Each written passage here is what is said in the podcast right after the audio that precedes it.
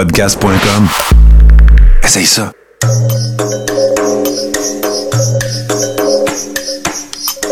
Bienvenue dans le podcast Sur la Terre des Hommes. Pour profiter au maximum de l'expérience du podcast, prenez quelques minutes pour aimer notre page Facebook. Vous pouvez aussi nous suivre sur Twitter au Sur la Terre des Hommes podcast et sur Instagram au Sur la Terre des Hommes podcast. Si vous possédez un iPhone, prenez une minute pour nous laisser un avis. Ainsi, vous allez faire grimper le podcast dans le moteur de recherche. Finalement, si vous voulez encourager Sur la Terre des Hommes et obtenir des épisodes exclusifs, vous pouvez contribuer monétairement sur la plateforme patreon.com. P-A-T-R-E-O-N.com. Recherchez sur la Terre des Hommes et pour seulement 2 par mois, vous y aurez droit. Le podcast peut désormais débuter.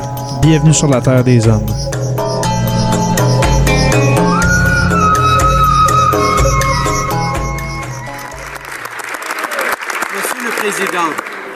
À quelques mois de la fin du 42e Parlement, à quelques semaines de la fin de 2018, à, quelques jours de la clôture de euh, cette Chambre, euh, je comprends que nous sommes un petit peu en mode nostalgique, en mode de réflexion. Alors oui, on réfléchit aux beaux moments qu'on a vécus ensemble dans cette salle, les moments historiques qui ont façonné le pays dans lequel nous vivons avec tellement de fierté aujourd'hui. Et à un niveau personnel, je me souviens d'amis qui ne sont plus avec nous. Que ce soit Arnold Chan qui nous a exhortés d'être meilleurs dans ce que nous faisions, ou Gord Brown qui nous manque énormément par son amitié, par son engagement, par sa force de personnalité, par évidemment notre cher Maurice Bé- Bélanger qui nous a quittés si tragiquement, euh, toujours prêt à lutter pour les droits des francophones et de tous les Canadiens. Mais la leçon que nous devons tirer de eux et de tous ceux qui ont contribué ici dans cette Chambre, c'est celle de comprendre la responsabilité que nous avons de bien servir les Canadiens, d'être à l'écoute non seulement de nos citoyens, de nos concitoyens, mais de nos adversaires aussi, de nos collègues dans cette Chambre qui, ont été choisis, tous et chacun, par les Canadiens pour être leur voix ici dans cette salle, leur voix dans notre démocratie.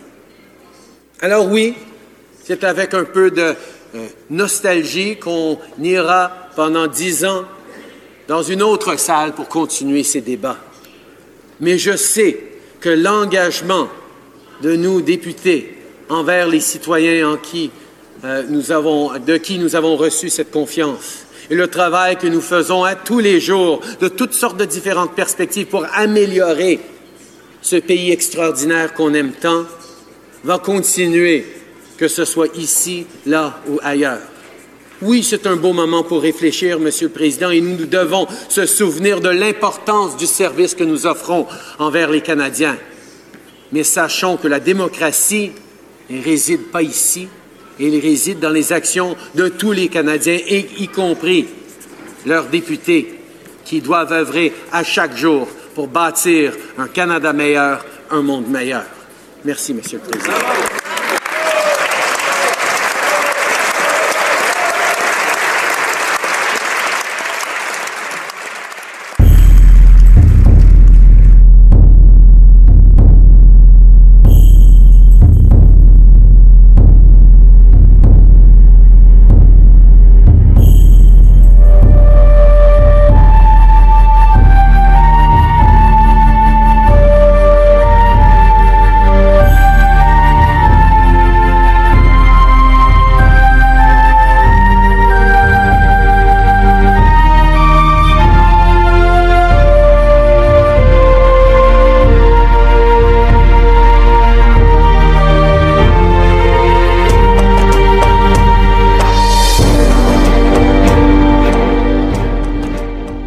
Bonjour à tous et bienvenue à ce nouvel épisode de Sur la Terre des Hommes.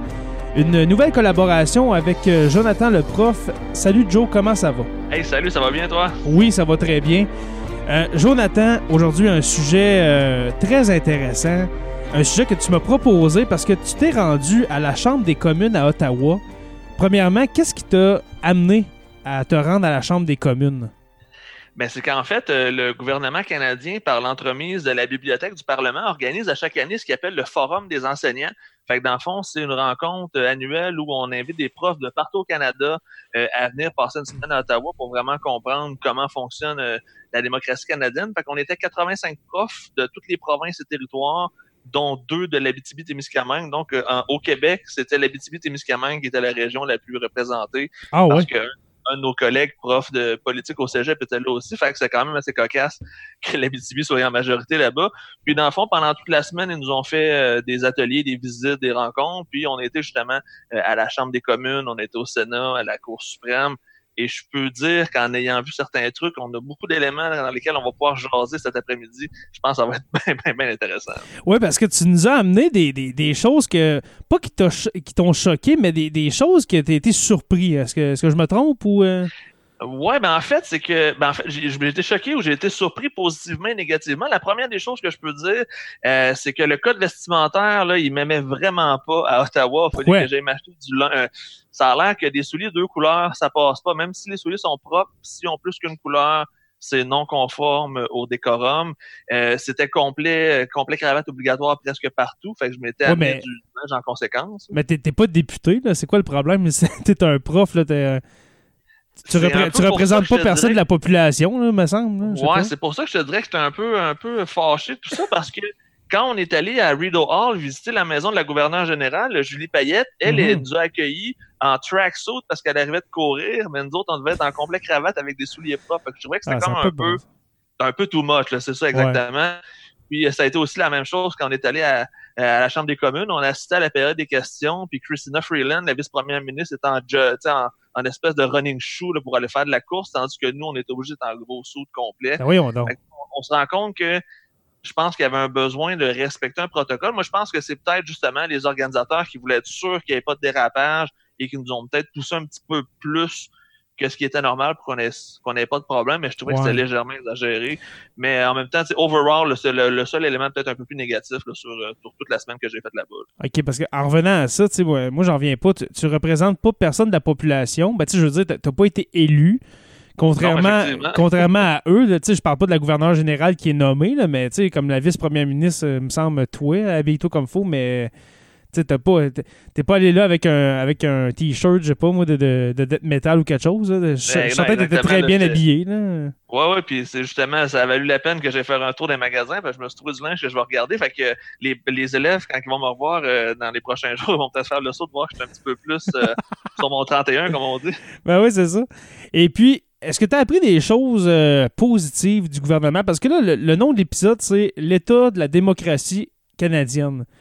Est-ce que tu as appris des choses positives, des, des choses que tu, tu- tu pensais que ça marchait d'une telle manière, mais que finalement, euh, non, euh, ou des choses négatives peut-être sur le mode de fonctionnement euh, de, no- de Ben, notre fait, je démocratie? ou Je vais y aller avec le truc qui était le plus positif. Le plus positif, c'est de rencontrer des députés ou des ministres, mais à l'extérieur du contexte de travail. Tu sais, Euh, avec les contacts que j'ai avec Joe le prof, je connaissais quand même certaines personnes. Fait que je suis Mhm. allé euh, luncher avec Gérard Deltel, député conservateur, dans un, Oui, j'ai Euh, vu la photo. un endroit où on mangeait du smoke meat, donc on était une petite gang de Québécois avec lui, puis en étant sorti hors contexte, on avait presque le goût d'aimer un conservateur, chose que je vais dire très, très rarement, parce qu'on voyait vraiment l'être humain derrière euh, le politicien, puis ça, ça a Mhm. vraiment fait un- un- une image positive, parce qu'on se rend compte que c'est tout, c'est tous des humains, c'est tous des hommes et des femmes qui ont comme objectif de faire de leur mieux pour avoir un, un meilleur Canada ou un meilleur Québec, entre parenthèses, Mhm. c'est juste dans la façon de se rendre que les gens sont pas d'accord. Et je parle de Gérard Deltel, je pourrais t'en nommer d'autres. J'ai vu aussi Jack Meeting. Sérieusement, Jack Meeting, même si j'ai pas voté pour lui, c'est sûrement l'être humain le plus sympathique que j'ai vu à Ottawa de toute ma semaine. C'est un homme qui a d'une générosité, qui a un charisme, qui est vraiment hyper... euh, il, y a, il y a un magnétisme. Tu le vois là, clairement que cette personne-là, Il a l'air vraiment euh, gentil, ouais. exactement. Mm. Puis tu sais, j'ai tu as sûrement vu passer la photo que j'ai pris avec. C'est lui-même qui Oui. m'a proposé qu'on se fasse une belle photo euh, de, de confrères barbus. Fait il y avait aussi ce côté-là. Fait, que- fait que même, tu sais, Ouais. si c'est euh, le chef d'un parti politique, s'il a pris la peine de son temps de Mhm. venir prendre une photo, de le proposer lui-même, tu sais, fait que je trouvais que c'était c'était quand même le fun. Puis même quand on est allé euh, avec, euh, avec des collègues profs, on est allé dans ce qu'on appelle l'antichambre ou la war room du Parlement. C'est l'endroit où les, euh, les députés libéraux puis le, Conseil des ministres se rencontrent avant euh, la, la, la, période des questions à la Chambre d'Assemblée. Puis on était assis avec eux, c'est super relax, tout le monde jasait, tout le monde était sympathique. Fait qu'on on se rendait compte que ce qu'on voit à la télé, ce qui nous montre dans le clip de nouvelles, c'est pas ça nécessairement la réalité de la Chambre des communes, c'est pas ça la réalité de la politique. Si on nous vend la partie chaude, mais dans les coulisses, on voyait des députés conservateurs et des libéraux se faire des blagues, on voyait des bloquistes avec des gens, des, tout le monde était mélangé. Mais dès que la période de questions commence, que la caméra ouvre, pouf, ça, ça disparaît, puis là, on tombe dans une espèce de mode de guerre. Pas, pas le choix. Ouais. Mais en même temps, reste que quand tu le vois par en arrière, tu dis, tu sais, c'est des gens qui sont capables de s'entendre, c'est juste que pour le show, on dirait qu'ils font exprès pour s'obstiner puis se crier des insultes. Mm. Mais moi, je suis certain, oui, pour le show, mais je suis certain qu'au fond d'eux, tu sais, admettons qu'on on, serait pas de la même, euh, la même opinion politique, toi et moi. Je, suis certain qu'on serait capable de se parler, mais quand vient le temps justement de débattre, de, de, prendre des décisions, Là, je suis certain que justement la ligne, la, ligne de, parti embarque et puis là, on dirait qu'il n'y en, en, a plus d'amitié. tu, parlais de Gérard Deltel. C'est vrai, on, le voit à la télévision, il n'y a aucun charisme. Ben, moi, je trouve, en tout cas, là, je trouve que c'est un homme qui a aucun charisme, mais comme tu dis, dans le privé, c'est quelqu'un de, smart, quelqu'un que, euh, que c'est le fun de jaser avec, de voir qu'est-ce qu'il pense. sûrement que tu es comme l'antipode sûrement de Gérard Deltel. Là. On, s'entend sur aucun point, je peux te dire tout de suite. Ben, justement. Mais j'étais capable de comprendre son point de vue puis le pourquoi il pensait comme ça. Fait que là, ça m'a permis de mettre les choses en perspective oui, on s'est obstiné pendant une heure, oui, je suis pas d'accord, oui, je voterai jamais conservateur de ma vie, mais je suis capable quand même de comprendre le raisonnement en arrière, chose que euh, j'aurais peut-être pas été capable de faire si j'avais pas eu justement cette, chance-là de rencontrer un conservateur en dehors de son habitat naturel. Hmm. Et puis ma question, as-tu euh, vu Justin ou euh, on a vu Justin, ben en fait, on l'a vu à la période des questions parce que de la façon que ça fonctionne euh, au Parlement, chaque mercredi après-midi, il y a une période des questions où tous les députés de l'opposition peuvent poser une question à Justin Trudeau. Fait que pendant à peu près deux heures, Justin Trudeau répond à des questions. Fait qu'il se fait dans le fond insulter pendant deux heures de temps. Fait qu'on l'a vu patiner pendant deux heures. C'est pas mal ce qu'on a vu euh, de Justin, mais avec ce qui se passait avec le, le blocus ferroviaire, il est disparu. On l'a pas revu de la semaine. On a quand même pu assister à cette période de questions-là, mais sinon, on l'a pas vu de la semaine, contrairement à d'autres d'autres députés, d'autres euh, d'autres ministres qui étaient plus, euh, mm. plus présents euh, pendant cette semaine-là. Oui, parce que là, on enregistre un 5 mars, là, ça, va être publié plus tard, mais en ce moment, c'est très chaud qu'est-ce qui se passe avec la, la, crise ferroviaire au Canada? on s'entend que il y, a plein de, voies ferroviaires qui sont bloquées pour bloquer des. Est-ce que c'est le projet GNL de Québec, justement, qu'on veut bloquer ou. Euh?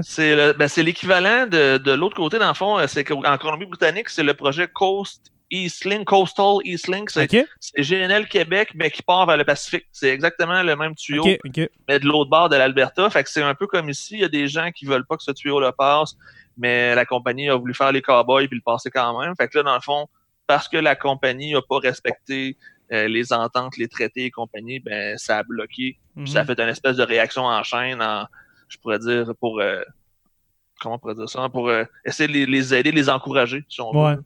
En solidarité, c'est le mot que je cherche. Puis je voulais te demander, parce que là, on va, on va mettre ça vraiment en large aujourd'hui. Peux-tu nous décrire un peu comment ça fonctionne le mode de scrutin? Euh, au Canada parce que ce mode de scrutin, justement, où est-ce qu'on vote pour des députés, mais c'est pas le nombre de voix euh, qui importe. Hein. C'est vraiment le nombre de, euh, de comtés au total qui forment un gouvernement. Peux-tu nous démêler ça un peu pour les gens qui, qui, ne comprennent pas, pas vraiment? Là?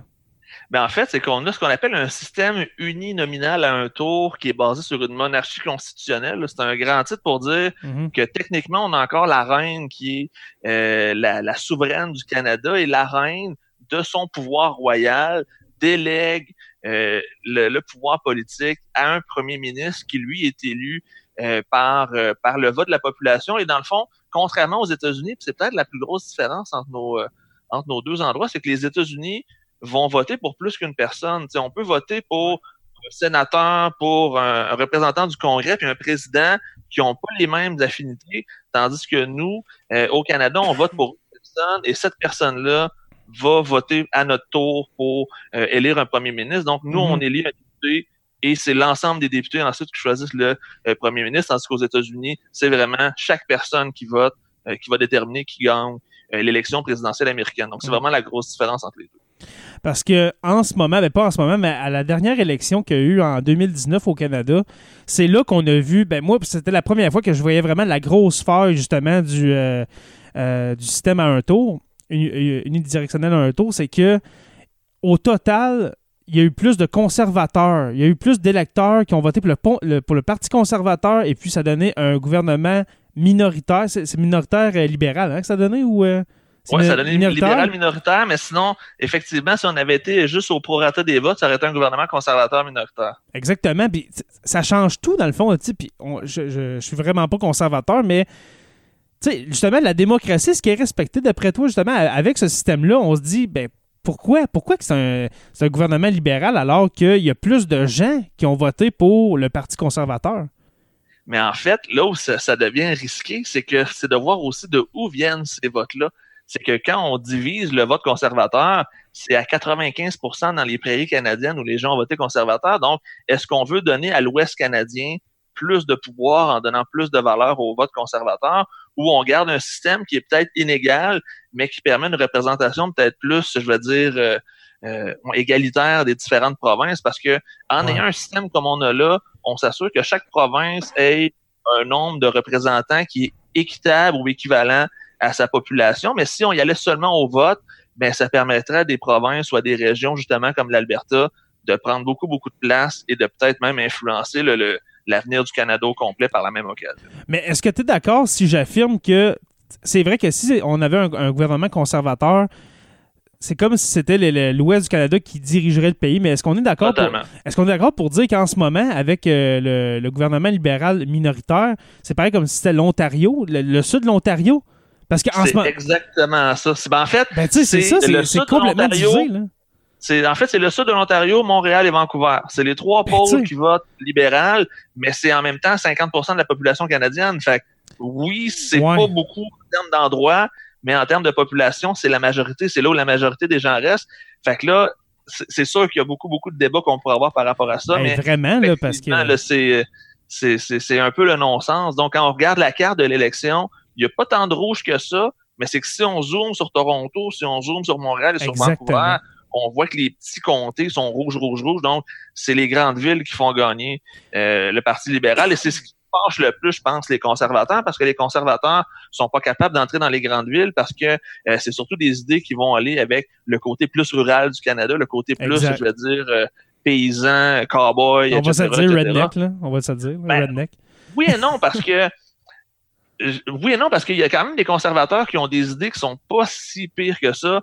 Mais je te dirais que la majorité des voteurs conservateurs, effectivement, ont la hmm. petite tendance redneck. Là. Je veux pas manquer de respect envers personne qui vote conservateur, mais c'est assez dur de pas faire le parallèle entre les deux. Parce que, justement, comme tu dis, si on zoome sur Montréal, sur Toronto, et puis là, je parle de la, grande région de Toronto, parce que là-dedans, on compte... Euh, le GTA qu'on appelle. Exactement, on compte beaucoup, beaucoup de population, mais quand tu fais le zoom, là, tu vois que chaque quartier est un comté, tandis que... Ben, Exactement. Ben, je comprends, parce que, tu sais, il y a plus de population, etc., mais c'est là que moi, je vois que je vois qu'on est face à un, vrai problème au Canada, c'est que moi je trouve qu'on n'est pas un pays. Et puis là, je, vais t'expliquer pourquoi. Parce que moi, ma définition d'un pays, c'est un pays, c'est euh, une masse, euh, une population qui ont pas mal la, même, euh, les, mêmes idées, si on veut. Euh, peut-être pas la même culture, mais tu sais, on pense pareil. La langue est très importante pour moi pour la définition d'un pays. Tandis qu'au Canada, ça fait, ça, ça fait 250 ans, 300 ans qu'on s'entend pas sur, sur tout, dans le fond, entre les Français et, et puis les Anglais. Est-ce que tu es d'accord à date avec, ça ou. Euh? Je suis d'accord avec toi, mais je vais quand même mettre un bémol parce que quand je suis allé à Ottawa, il y avait quand même 80 profs de partout au Canada qui étaient là et oui, effectivement, il y a une grosse, grosse différence. Oui, il y a, il y a clairement une division, une solitude entre le Québec et le restant du Canada mais au niveau humain, les gens que j'ai vus euh, avaient les mêmes valeurs, avaient probablement autant de valeurs, autant de points en commun que, que toi et moi présentement, mais c'est surtout la barrière de la langue. C'était le plus gros obstacle. Mais encore là, je te dirais que la grosse majorité, s'ils parlaient pas le français, ben, ils faisaient des efforts, ils étaient capables de le comprendre. Fait qu'on voyait qu'il y avait quand même un certain niveau de respect. Là, c'est peut-être parce que c'est des universitaires, c'est des gens qui travaillent dans le domaine scolaire, mais quand même, ce qui m'a le plus surpris, c'est étrangement ou étonnamment, il y avait beaucoup, beaucoup de gens hors Canada, hors Québec plutôt, euh, qui étaient capables de soit se débrouiller en français, ou même de maintenir une conversation en français. Mhm. Et ce que ça montre au final, c'est que, c'est oui, il y a des différences entre les régions, mais qu'au final, je te dirais qu'on a une bonne base commune euh, de la Colombie-Britannique jusqu'à Terre-Neuve. C'est sûr que ça peut varier de, sur différents points, mais en gros, je pense qu'il y a quand même une certaine unité. Je pense que euh, Pierre-Éliott Trudeau serait content de ce que je viens de dire là.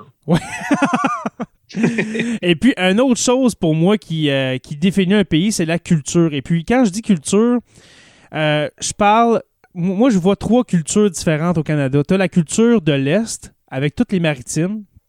Tu as la culture du centre, avec Québec, Ontario. euh, et puis, une partie même peut-être du Manitoba. Et puis, la culture de l'Ouest. À date, est-ce que tu me suis? Oui, je te suis. Je suis Et pas puis- d'accord, mais je te suis. OK, OK, parfait. Parce que moi, je vois vraiment, pour être un pays et puis pour comprendre tous, nos, euh, les concitoyens, dans le fond, il faut que tu réussisses à, pas à, amalgamer ça, mais à faire comprendre les, les, diffé- les différents problèmes aux différentes régions du Canada. Et puis moi, je vois mal comment que quelqu'un de l'Est du Canada peut, peut- peut comprendre quelqu'un de l'Ouest. Ils vivent pas de la, effectivement. de la même manière. C'est une culture complètement différente.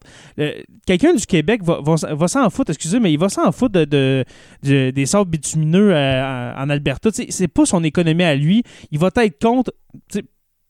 Plusieurs vont être contre, euh, justement, les sables bitu- bitumineux, d'autres pas.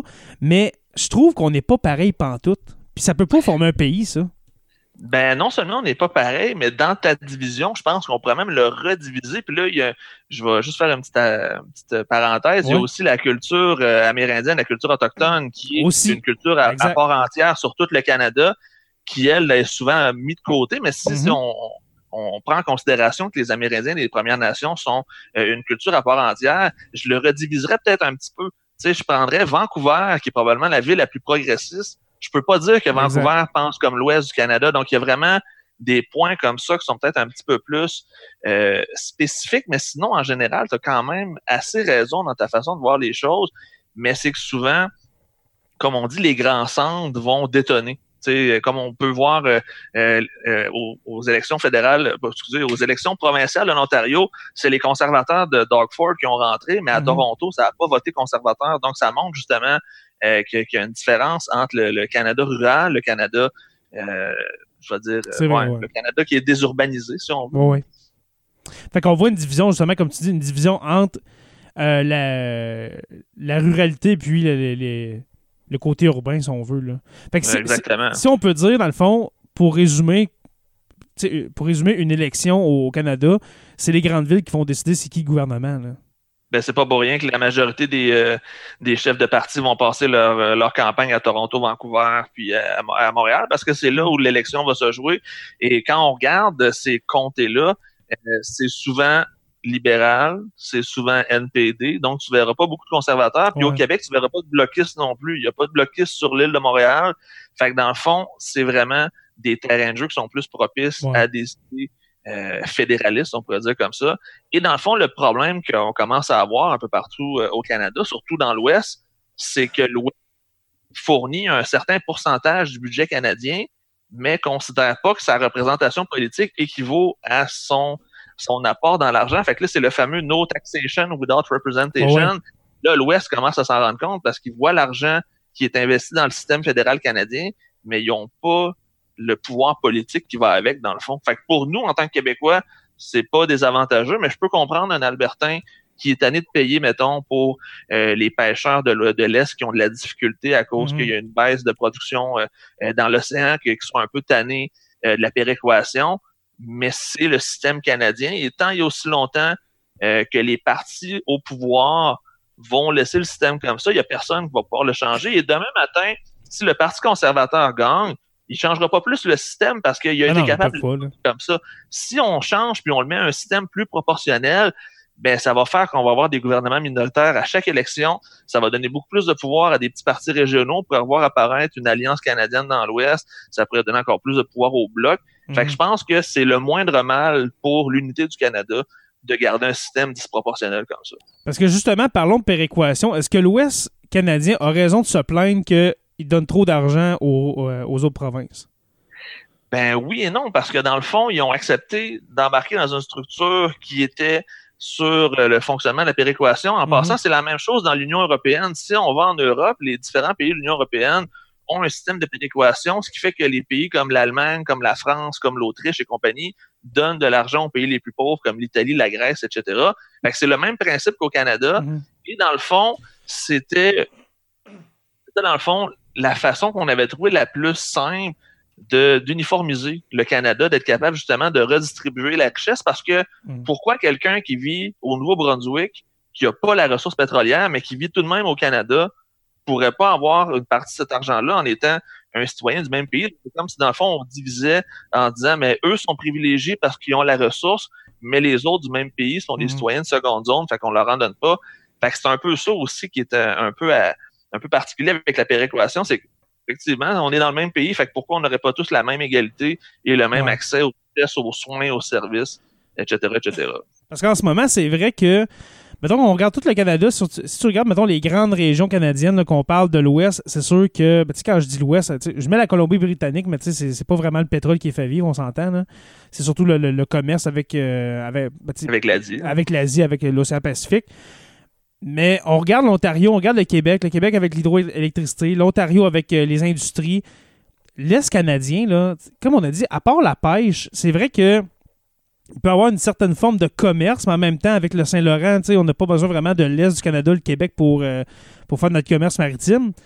C'est vrai que l'Est du Canada est amoindri dans cette, géographiquement parlant, c'est géographique, c'est pas de leur faute. Puis là, je salue nos amis acadiens qui nous écoutent peut-être en ce moment parce que l'histoire a fait que c'est une zone où, à la base, c'était l'agriculture, c'était c'était ça qui était le Canada de, mm-hmm. du, début dans les années 1700-1800, mais aujourd'hui, ça a changé, puis malheureusement, ben, eux n'ont pas été capables d'avoir euh, un changement au niveau de l'économie parce que géographiquement parlant, il n'y a pas d'avantage à s'installer dans ces régions-là. Ce qui fait que je pense que en tant que Canadien, parce que on est tous des Canadiens, qu'on le veut ou non, même s'il y a des gens qui sont souverainistes qui t'écoutent, mhm. ben je pense qu'il y a un besoin justement d'égalité, d'uniformité. Enfin, que ce soit parce que tu restes dans le Grand Nord ou parce que tu restes euh, dans les, les, provinces maritimes, mhm. tu as le droit au même service et à la même qualité euh, de ton gouvernement canadien. Bien d'accord. Et puis, ça l'a amené dans la dernière année, euh, puis surtout ça l'a culminé avec l'élection 2019 avec le fameux, euh, comment je dirais ça, le, projet de Wexit, si, je peux dire, le, de séparation de l'Ouest. Wexit, euh, Est-ce que tu y crois, toi, à ça?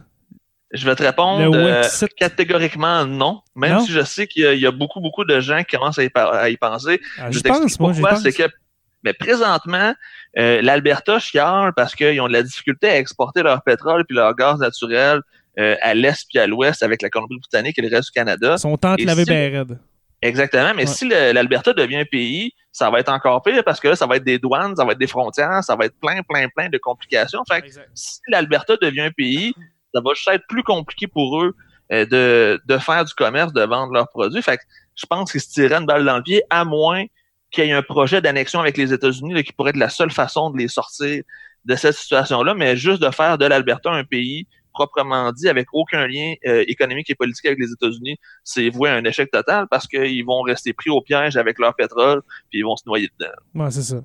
À moins, comme tu dis, une annexion avec les États-Unis ou une annexion avec la Colombie-Britannique pour avoir une, euh, une porte d'entrée vers le Pacifique, c'est sûr.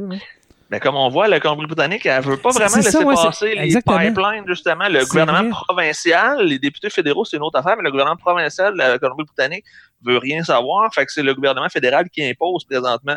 Fait que ça cause aussi des tensions fédérales provinciales parce que c'est pas tout le monde en Colombie-Britannique qui trouve que c'est une bonne idée de passer des tuyaux pour vendre euh, du pétrole ah, du gaz naturel à la Chine puis à d'autres pays d'Asie. Hmm. Ça fait des années, ça fait des années, si je me trompe pas, hein, que entre la Colombie-Britannique puis l'Alberta, c'est pas c'est pas facile, facile. comme tu dis, c'est pas la, même manière de penser. Alors, euh, comme tu dis, à moins d'être euh, annexé peut-être aux États-Unis, sinon, ben, ils vont se noyer dedans. Euh, d'autres choses que tu as vécues, mon cher Jonathan, dans, ton périple à Ottawa? En fait, j'ai vu quand même pas mal de choses. On a eu beaucoup de, de rencontres, on va dire, plus pédagogiques où on avait des panels d'invités. On a eu des sénateurs, on a eu des députés, on a eu des employés de, euh, du Parlement canadien qui sont venus nous expliquer leur travail, expliquer leur job. On a eu aussi droit à des visites euh, un peu plus exclusives. La Cour suprême, c'est quand même de quoi d'assez important au Mm. Canada.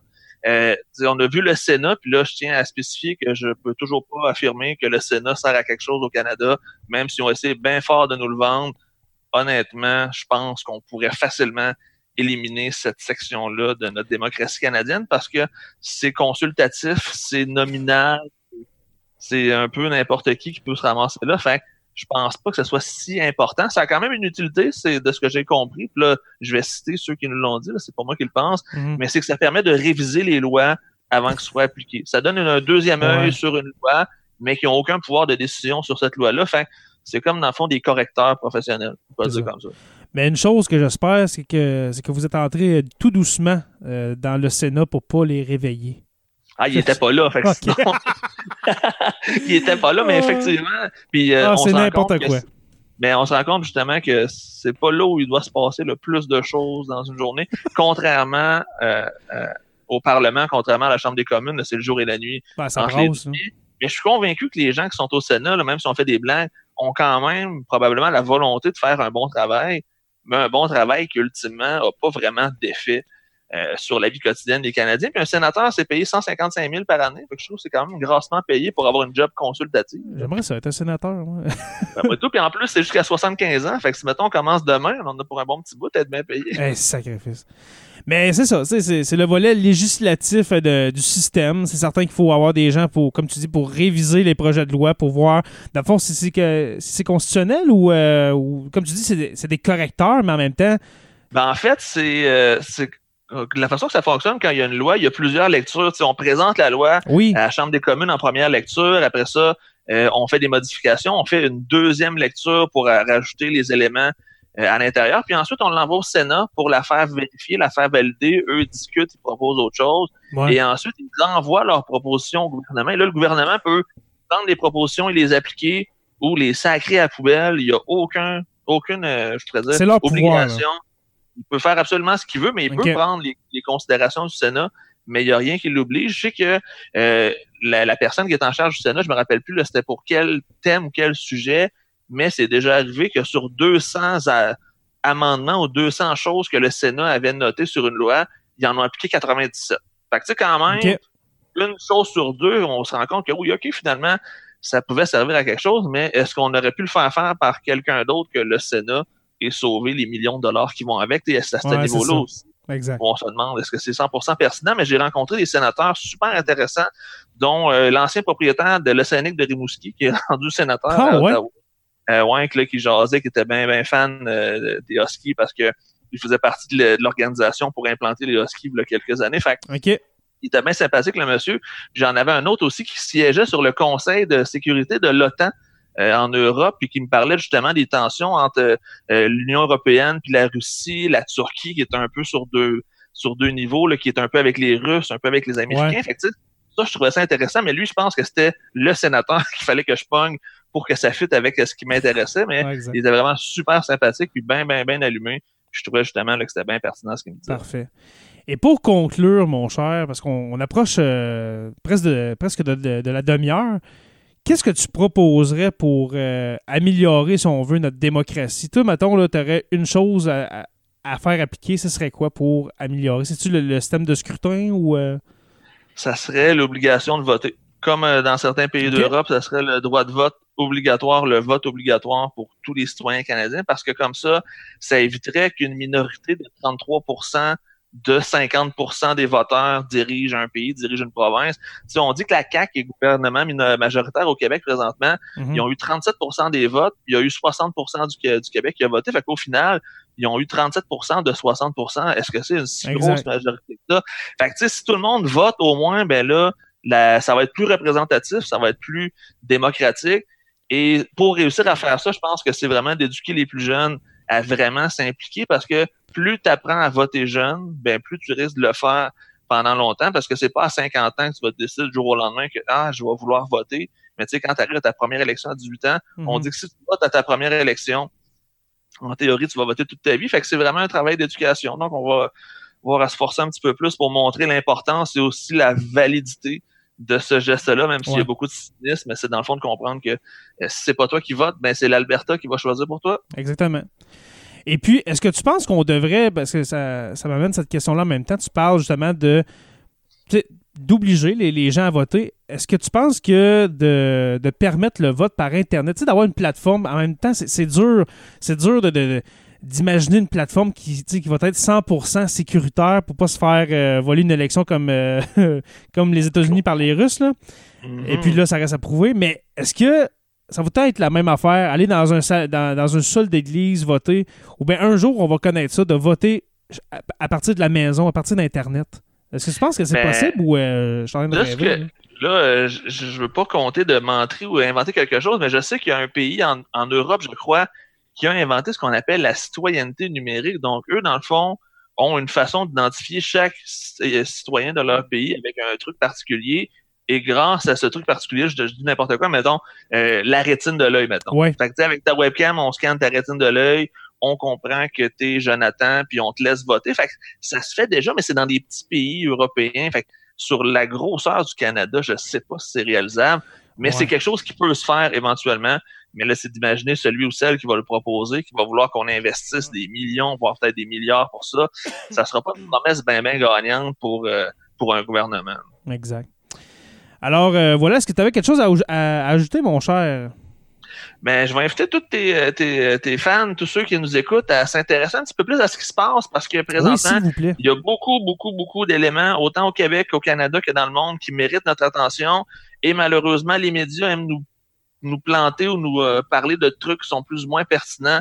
Le fameux COVID-19 qui prend 95% des médias et qui, au final, euh, est moins dangereux qu'une grippe normale. Donc, je me Mhm. dis, ça vaudrait peut-être la peine de justement essayer d'aller voir plus loin que ce que les bulletins de nouvelles traditionnels nous, euh, nous proposent pour justement aller se faire notre propre idée sur ce qui se passe sur notre planète. Oui, exactement, parce que là, si on les écoute, tout le monde va y passer. Alors, euh, ben, soit ça, ou bien qu'on va vivre la même chose que dans Épidémie à TVA.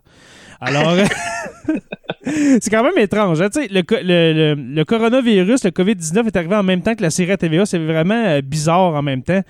T'es en train de, euh, t'es en train de dire que TVA c'est un virus au Québec, toi là? Euh, oui, mais ben, un virus non traitable. Il n'y a pas de vaccin contre ça. Non, effectivement, c'est comme la martinophobie, là. Ça, ça, ça marche Oui, exactement.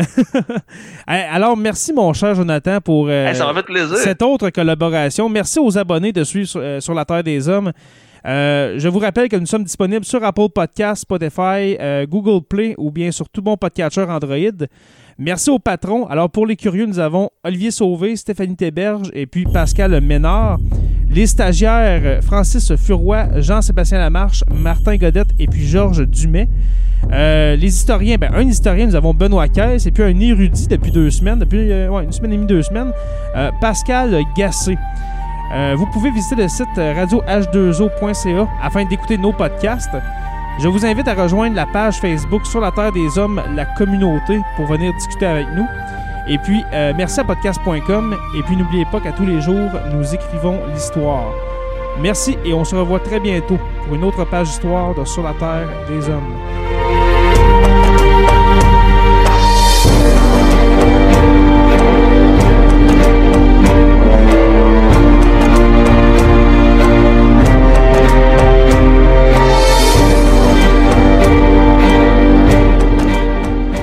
Membre de la famille H2O Web Media.